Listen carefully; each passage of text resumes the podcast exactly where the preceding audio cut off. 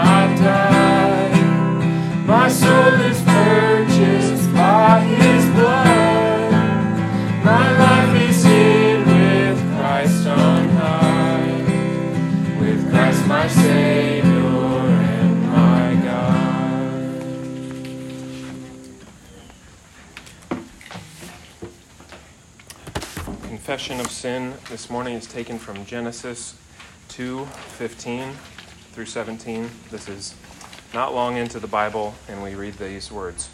And the Lord God took the man and put him in the garden to work it and keep it. And the Lord God commanded the man, saying, You may surely eat of every tree of the garden, but of the tree of the knowledge of good and evil you shall not eat it. For in that day that you eat of it, you will surely die. So we see that it did not take long for, we know what happens next, that it's not long after this where Adam and Eve um, disobey God. They eat of this tree and bring death not only to them, but to all that come after them. And so we're reminded even now in our sin and in our death that this is a result of the fall.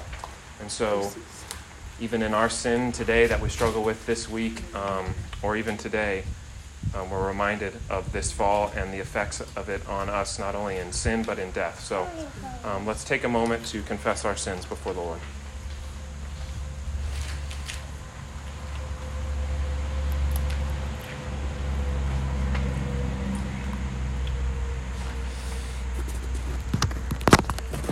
And if you want to remain standing, we'll sing song number eight, which is Psalm 100. So if you want to turn to the back. So we'll be doing this to uh, the tune of the doxology. So think of the doxology, praise God from whom all blessings flow. But we'll be doing it a little bit slower.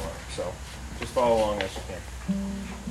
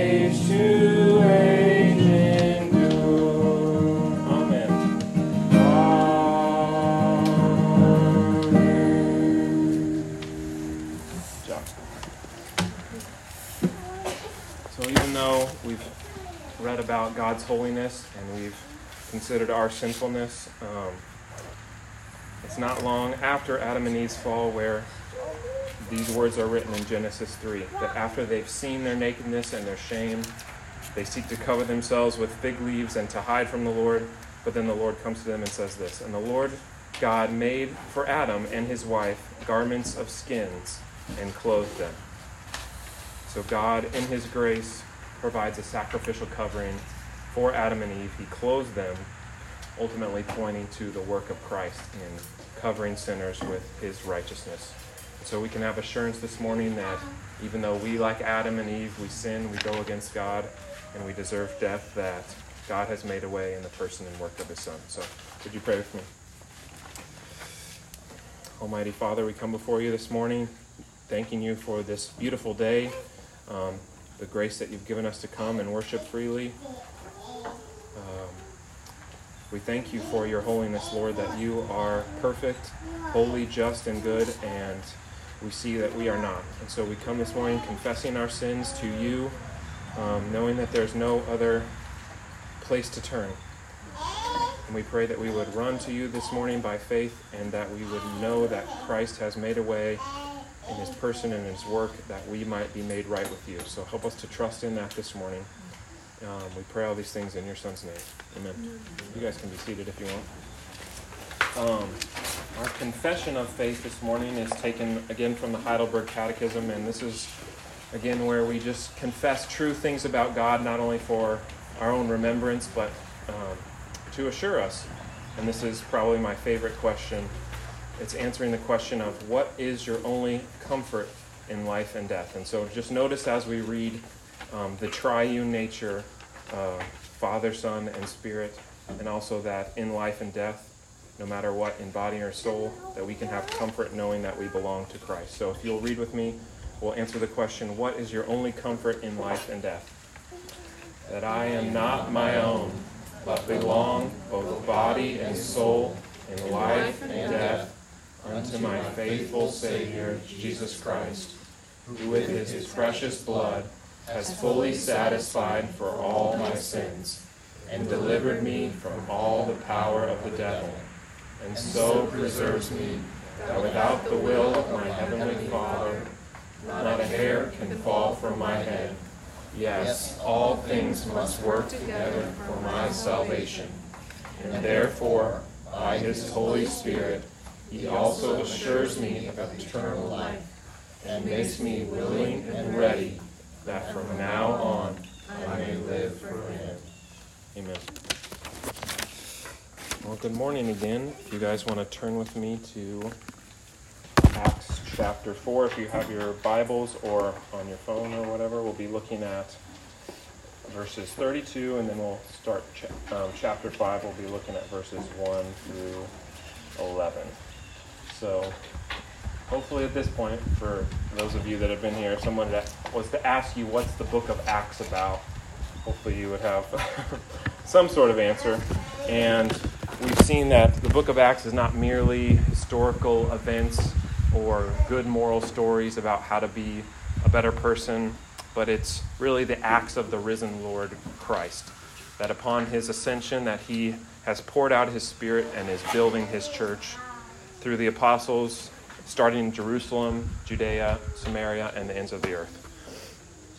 And so we've been going through um, the book of Acts, and we've been going verse by verse. And today we come to a very interesting passage and um, really a very sobering one. And so it's a good reminder on days like this why we go verse by verse, why we don't skip around to the things that we like or want to talk about, because we come up against things that are not always easy to swallow, but therefore are good. So, so the passage we're going to look at this morning is um, showing that there's no perfect church, that um, that even this church that the apostles are um, leading, that there's not perfect people in this church. And just because the apostles started it, it's not perfect. So we'll see not only the holiness of God in this passage, the seriousness of sin, but also um, God's mercy in this. And I was thinking today, um, it reminded me of if you've ever been driving on the highway, maybe the speed limit's 70 or something, and you start creeping up into 75, 80, 85 and then someone in front of you gets pulled over and that that pit in the stomach you know kind of pops up and you're sort of afraid am i next who's you know what's going to happen and we don't like that feeling of, of fear or that we've done something wrong um, but really that is good because what happens it causes you to question was what i was doing was right and it's ultimately a mercy and so we'll be looking at that this morning so we'll see um, that fear can actually be a mercy from God. So we're going to read the passage this morning. If you want to follow along with me, I'll pray and then we'll we'll look at the text. So chapter 4 starting verse 32. Now the full number of those who believed were of one heart and soul, and no one said that any of the things that belonged to him was his own, but they had everything in common. And with great power, the apostles were giving their testimony to the resurrection of the Lord Jesus, and great grace was upon them all. There was not a needy person among them, for as many as were owners of land or houses sold them, and brought the proceeds of what was sold and laid it at the apostles' feet, and it was distributed to each as any had need. Thus, Joseph, who was also called by the apostles Barnabas, which means son of encouragement, a Levite, a native of Cyprus, sold a field that belonged to him and brought the money and laid it at the apostles' feet. Continue on in chapter 5. But a man named Ananias, sorry, Ananias with his wife Sapphira sold a piece of property, but with his wife's knowledge he kept back for himself some of the proceeds and brought only a part of it and laid it at the apostles' feet. But Peter said, Ananias, why has Satan filled your heart to lie to the Holy Spirit and to keep back for yourselves part of the proceeds of the land? While it remained unsold, did it not remain your own? And after it was sold, was it not at your disposal? Why is it that you have contrived this deed in your heart? You have not lied to man, but to God. And when Ananias heard these words, he fell down and breathed his last. And great fear came upon all who heard of it. The young men rose and wrapped him up and carried him out and buried him. And after an interval of about three hours, his wife came in, not knowing what had happened. And Peter said to her, Tell me whether you sold the land for so much. And she said, Yeah, for so much. But Peter said to her, How is it that you have agreed together to test the Spirit of the Lord? Behold, the feet of those who have buried your husband are at the door, and they will carry you out. Immediately she fell down at his feet and breathed her last. And when the young men came in, they found her dead. And they carried her out and buried her beside her husband. And great fear came upon the whole church and upon all who heard of these things. Let's pray. Dear Lord, we come before you this morning sobered by your word, Lord. Um, these are sobering words, not only of the great grace that was poured out on your church in them providing for one another, but also the great fear that came upon the church in this time. And we ask for your grace, Lord, that you would give us ears to hear not only of the holiness of God and his perfection and the seriousness of our sin, but that we would also hear of the mercy and grace of God in Christ.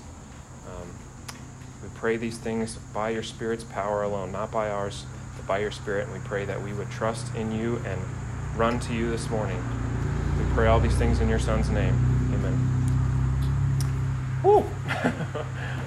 this is quite the passage. Um, I think most people, if they've heard this, maybe they maybe thought it was in the Old Testament or something like that. So, really, we saw this morning two contrasting stories, right? We saw this great grace that was given to the church to share everything that they had, to provide for one another, to proclaim the gospel. But we also see this great fear that comes upon them when these two, this married couple, lies to not just Peter, but to the Lord, and they're, they're struck dead.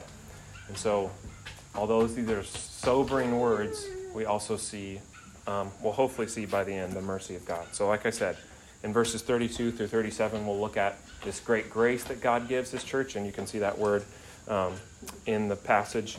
And then the second part, we'll look at the great fear that came upon them. So, just a little bit of background what happened in chapter 2, right? Pentecost happened, the Spirit was poured out, and it says that these people committed themselves to three things to the Word, to fellowship, and to praying, baptism, and the Lord's Supper. And so it says they were committed to that. And then a couple weeks ago, we looked at the opposition that they faced from the leadership, from the religious people of the day. And so we see, we looked at last week that they began praying. So we see that this is confirming that what they said they were going to do, they did. They not only prayed, but they had perseverance. We'll see them fellowshipping today, this idea of community, and we'll also see them continue this proclamation of the gospel. So, firstly, we'll look at the unity that they had. Um, this starts in verse 32. It says they were of one heart and one soul, and that they had everything in common. And so, maybe to our American ears, um, this sounds like communism, right? they they had to give everything, and this is some sort of weird Christian communism. Maybe we need to live in a commune together and sell everything we have. That's not exactly what the passage is saying.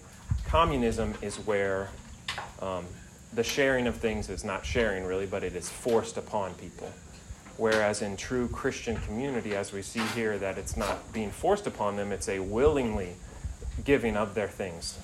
So there's a, I just wanted to make that clear that communism says you have to give, whereas true Christian community says you get to or that you want to.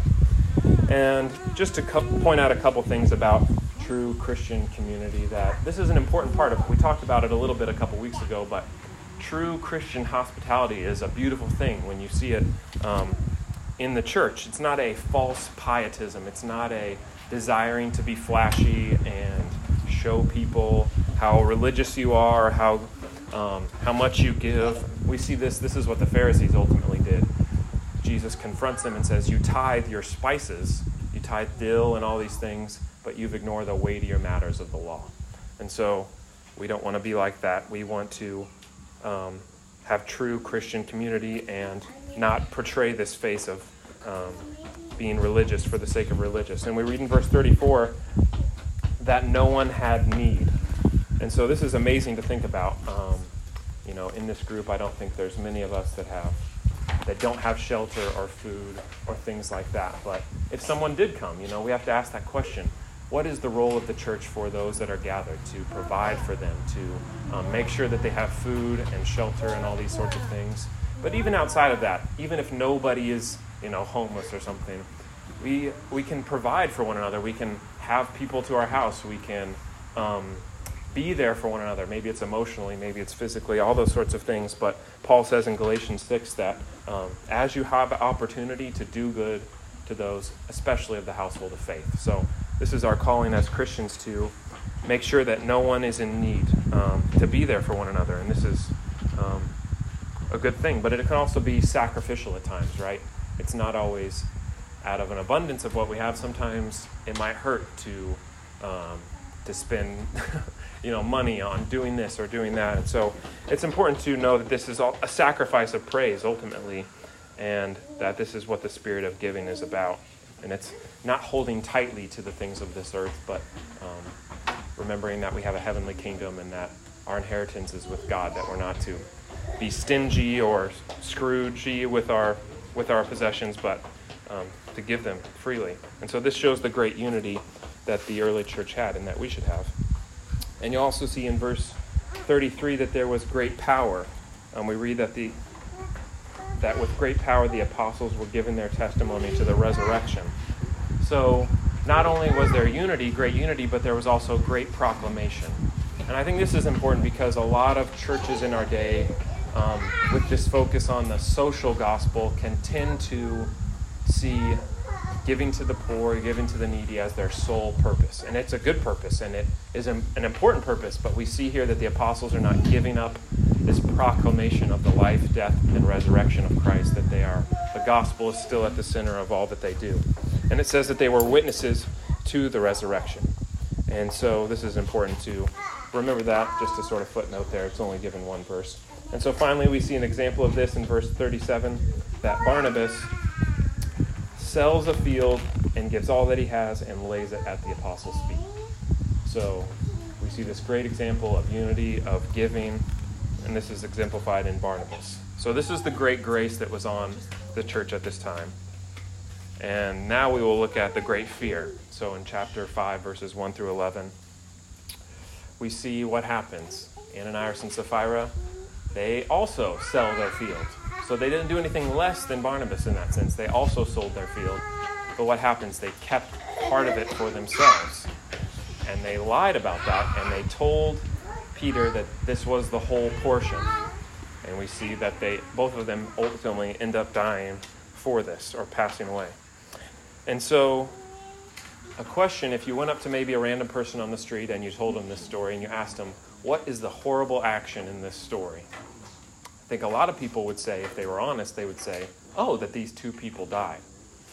And if we're honest, I think sometimes that we can answer that way sometimes, right? We can say, whoa, you know, that's serious. Maybe that's the horrible action. But I think this tells us something about not only how we see God, but how we see ourselves. That these people lied to God. and this punishment was, in a sense, deserved. Now, it might seem severe, it might not be the normal way that um, God operates. If people were to die for one sin, we would not be around for very long. But this tells us something about God's holiness, but also about the seriousness of our sin. And so we should really take a moment and think about what this means for us and how we would answer that question. And we, we have to be careful not to forget God's holiness and the seriousness of our sin. And we read about it today in the, the Confession of Faith. What did God say in the garden? If you eat of this, you will surely die. What does Paul say in Romans? He says, The wages of sin is death. And so, even though this is sort of a severe example of that, if you will, it brings it right up to the front, right? We can't hide behind it. Um, we, whatever we say, we cannot say that this was unjust of God to do this. And that even though in His common grace, He preserves us and He is gracious and patient with us, it's meant to lead us to God, not to continue in our sin. So, this shows us the seriousness of sin. So let's ask the question what is Ananias and Sapphira sin? Because many people will twist this. There's a lot of prosperity um, preachers out there that will say their sin was that they didn't give everything. And if you don't want to die, you need to give everything to my ministry. Plant a seed or whatever they say. I am not sure if you guys have heard anything like this, but that's not the sin ultimately. Their sin was not that they didn't give everything, their sin was that they lied to God. And we kind of see Peter basically say this that um, this was a premeditated act. They, in verse um, 32, it says that they came together to do this. This was not um, a spur of the moment, that this was a premeditated act of lying to not only Peter, but ultimately to God. And then we need to ask the question why did they sin? Was it because they were in need, or, you know, why did they sin? The text doesn't say a lot, but we can infer that they were doing this out of pride ultimately. They wanted to appear more religious and more holy than they were because they were saying that this is how much we sold it for when really they had kept back some for themselves. So they're trying to put on this appearance of religiosity, of, of lots of giving. You know, look, we sold everything just like Barnabas, but really they are lying and keeping some for themselves.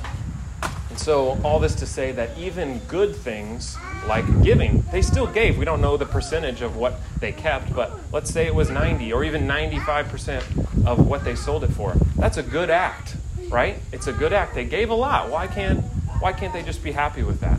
But they lied about that. And so, even something good as giving can be twisted onto an evil intention or an evil desire. And I was reminded of a friend we know, actually from Decatur she was an unbeliever for 37 years. She was a staunch atheist, didn't believe in God. And she said, I did good things. And she said that after she came to Christ, she heard the gospel. She said this She said, I realized that for all those years I had done a lot of good things, but the reason I did them was for myself, so that other people could see how holy and righteous I was. Even though she didn't believe in God, she still had this desire to appear right in front of other people. And so I was just reminded of that, that even as believers, we do this, right? How often do we say, um, yeah, I'll pray for you, man, or yeah, I'll, um, I'll do this, and we don't do it, you know? we try to appear more righteous than we are. And I'm guilty of this. That I say, yeah, I'll pray for you, or you forget, or you do something else, and we don't, we don't take that serious. And it might not be intentional, but it's in the moment to appear that we are um, doing something that we're not. So, we could say that doesn't this kind of sound severe, this punishment? Isn't this a bit severe? But in reality, that this was a great mercy and grace from God. That it says in verse 11, if you want to look there with me, chapter 5, verse 11, it says, And great fear came upon the whole church and upon all those who heard of these things. So why were these people afraid? Notice they didn't say, oh yeah, Ananias and Sapphira, those guys were total jerks. I'm way better than them. There was real fear that they had because they knew that they were no better than Ananias and Sapphira, that they were liars and cheaters and thieves and all these things. And that this was a great grace of God to do this to, just like that situation of the cop and the speeding. When you see someone else punished for doing the same thing that you do, causes you to think twice before before doing that thing. And so um, we can see that even though that there's fear on the church, that this is a great grace from God. So admitting that this is a heavy passage and even difficult for some people, let's step back for a minute and let's look at three things um, as we try to apply this. Because I think that a lot of times someone might come to this passage and the way that they would apply it is don't do bad, do good. right? See, look, if you do bad, you're going to die. You should do good so you don't die. And um, a great theologian named Geerhardus Vos said, when we come to the scriptures, we're not entering the school of ethics, we're entering the kingdom of redemption. That ultimately, um, this is what needs to be the overarching theme of, of what we read. And so we'll look at three things. First, that God is holy. That God is holy. That He's perfect.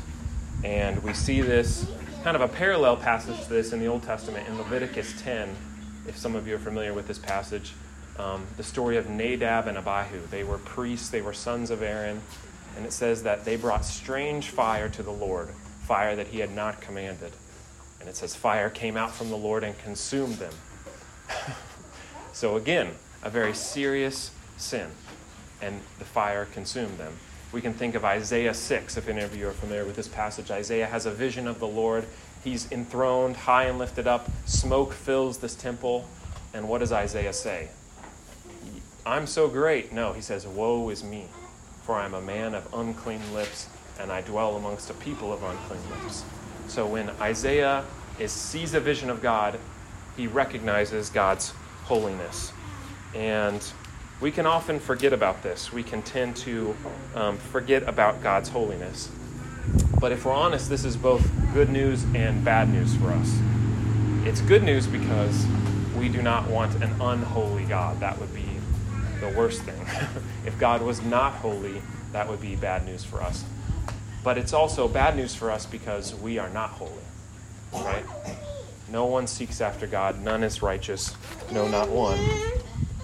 And so we see that God is holy, and this means something for us. Number two, that sin is serious and deserves death. So we might be asking the question, what is sin? Um, the Westminster Shorter Catechism defines it as any lack of conformity unto or transgression of the law of God. That when we transgress God's law, that we are in sin. And again, looking back at Adam in the garden. Many people say, What's the big deal? He just ate the fruit, right? We can tend to think that way. What is the big deal? He just ate the fruit. But um, it is much more serious this, than this that Adam in the garden was given um, a covenant, if you will, a covenant of works, that if you do this, you will have eternal life. You will eat of the tree of life. But we know that Adam did not long abide there, that he sinned, that he fell, and that he failed this um, and transgress this covenant.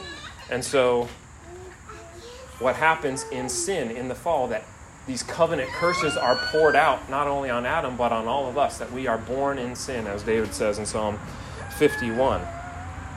And so, Ananias and Sapphira show us that there's no such thing as a small sin, that the wages of sin is death.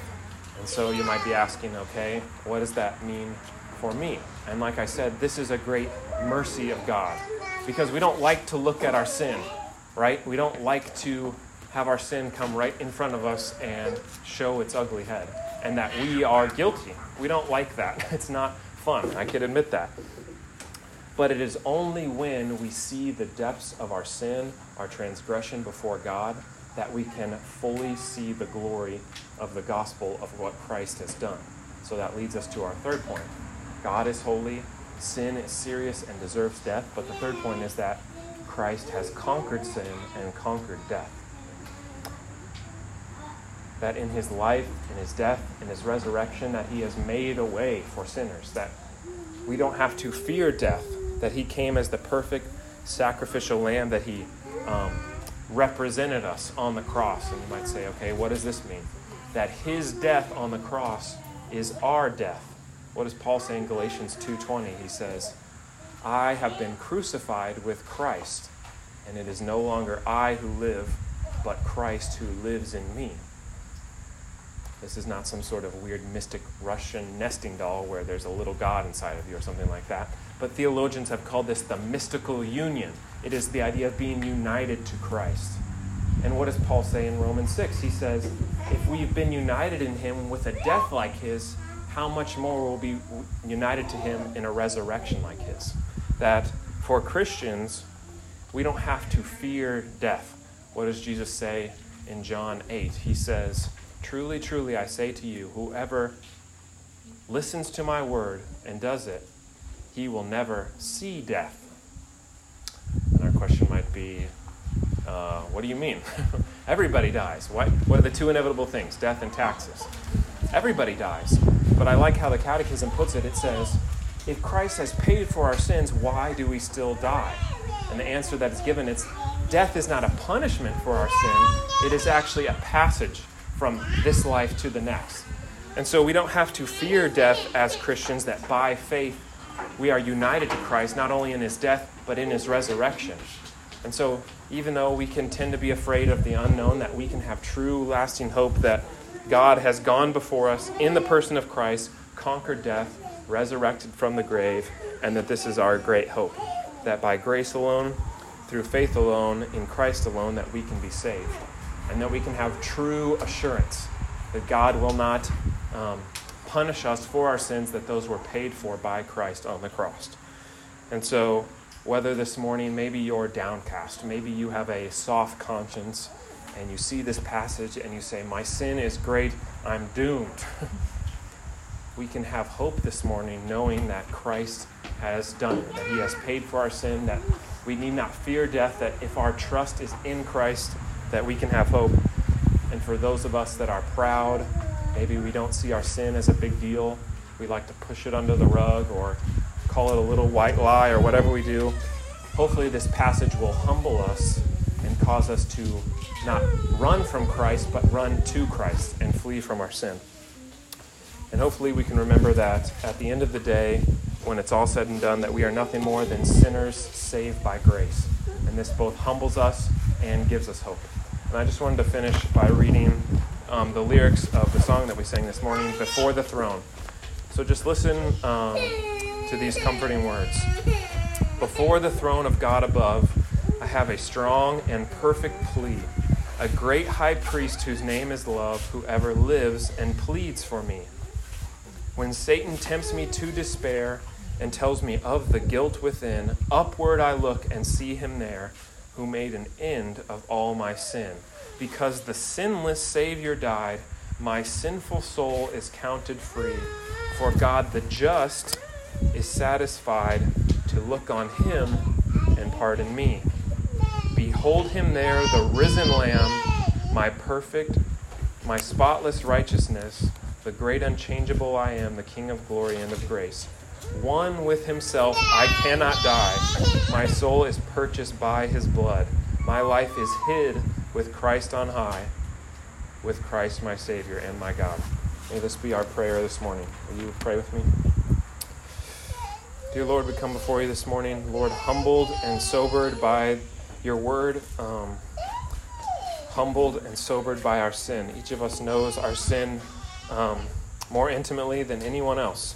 Um, but you, Lord, know all things. And so we pray this morning that we would not despair, that we would not um, be downcast, that we would run to you this morning in our sin, repenting, confessing, and believing on Christ, that we've been united to Him by faith alone, that we have life with Him in heaven, and will one day be resurrected to new life in the new heavens and the new earth. And that is our eternal hope. May we not cling closely to the things of this world, but may we rest in Christ today. In your name we pray. Amen. You guys will stand with me. We'll sing Rock of Ages.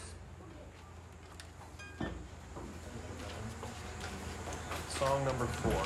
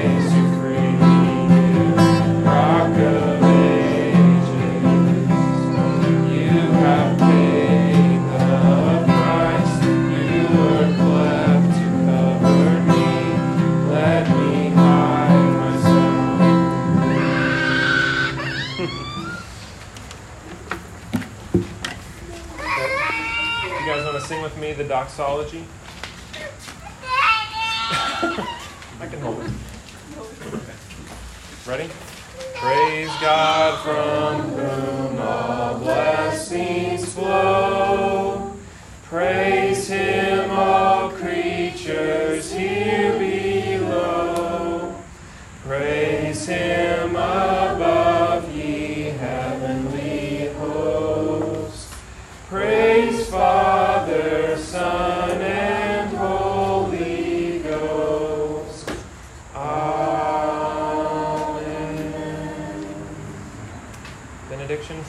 Revelation 1.